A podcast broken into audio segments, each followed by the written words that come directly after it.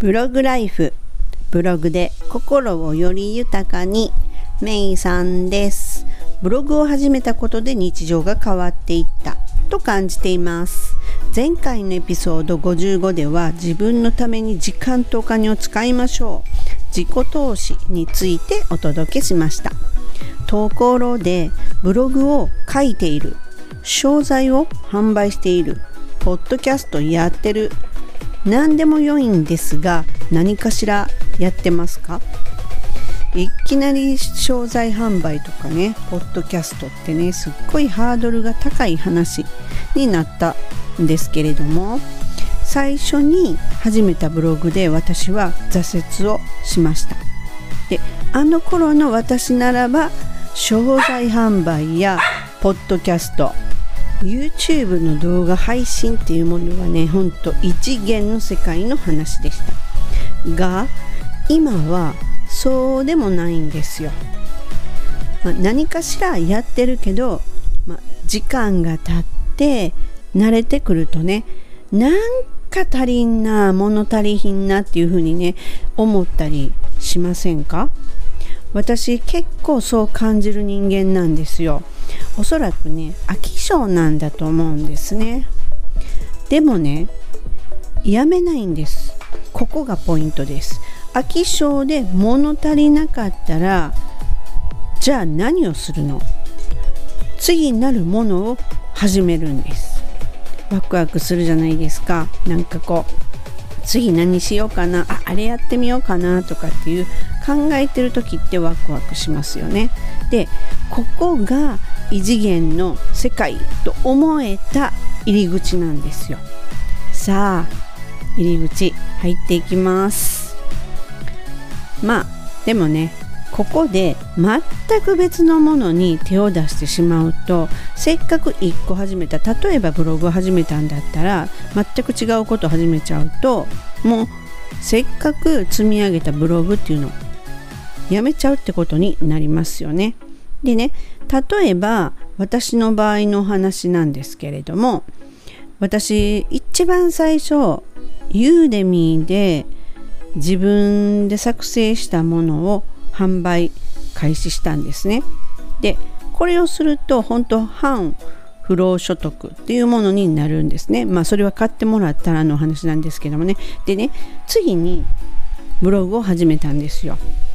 でブログ始めたんですがここで失敗したのは一番最初のユーデミで作った商材っていうのは英語のもんだったんですね。でも次ブログを始めたのはこのブログライフだったんですね。もうここでちょっと道間違っているじゃないですか。なのでブログライフのブログを立ち上げてしばらくして今度はブログに関する商材をユーデミでまた販売したんですよ。そしてえっと、その次にブログ次もブログに関することで別の商材も販売したんですね。でえっとねそこでやっとこのブログで自分の商材をまあアピールすることができるんですよねだってブログライフのブログで英語の商材のアピールって絶対おかしいじゃないですかで次にそのここならでサービスを開始し始めたんですよ。はい、どんどん入り口をこう開けていきますよ。どんどん扉を開けて。でそしたら今度はブログでまたそのここならでこういうサービスをねあの販売開始しますとかしましたとかって言えるじゃないですか。でね次にここならであの購入されると Facebook や Twitter とかで宣伝しましょうっていうようなもんがポンと出てくるんですよ。ご購入されたと同時に。で私はまあそのとツイッターで報告っていう形をとってるんですね。まあこんな感じなんですよ。さあどうですか？この話を聞いてみて。何が見えますか？何かを始めてもその中心にね私の場合はブログっていうものが存在してるわけなんですよて、まあ、以前から言ってるようにブログっていうのはね道具なんですよっていうのがこういうことなんですよね。で大事なことっていうのはこう何かを始めるにしてもこう全てがやっぱりこうつながりを持ったものを作っていくやっていくっていうことが大事だなって思うんですね。これは本当に一回失敗した時は全くそんなことは頭になかったです。で今やっとねこういろいろ見えてきていろいろこうつながりっていうものも分かってきてるって感じですね。でこのブログに関さっきも言ったようにねブログに関することとこう英語に関することっていうのを私まあそれはそうやってるんですけれどもこれってこのポッドキャストでもそうなんですがブログのことと英語のこと、まあ、英語は発音に特化したものですがやってるんですけどもこれって全然違うものを私やってるので、まあ、正直きついんですよ。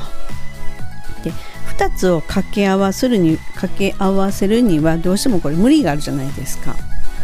なのでねあの私みたいなちょっとこう違ったことするとまああんまりよろしくないです。効率的ではないのでね。なのでとりあえず何か一つを作ったらこう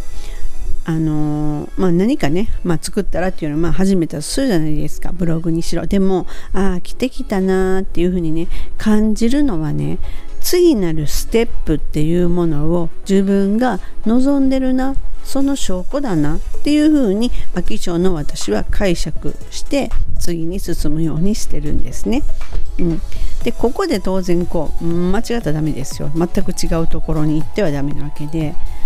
で 同じ同じようなこうねこうつながりがあるようなところでまだまだこう見ていない世界っていうのが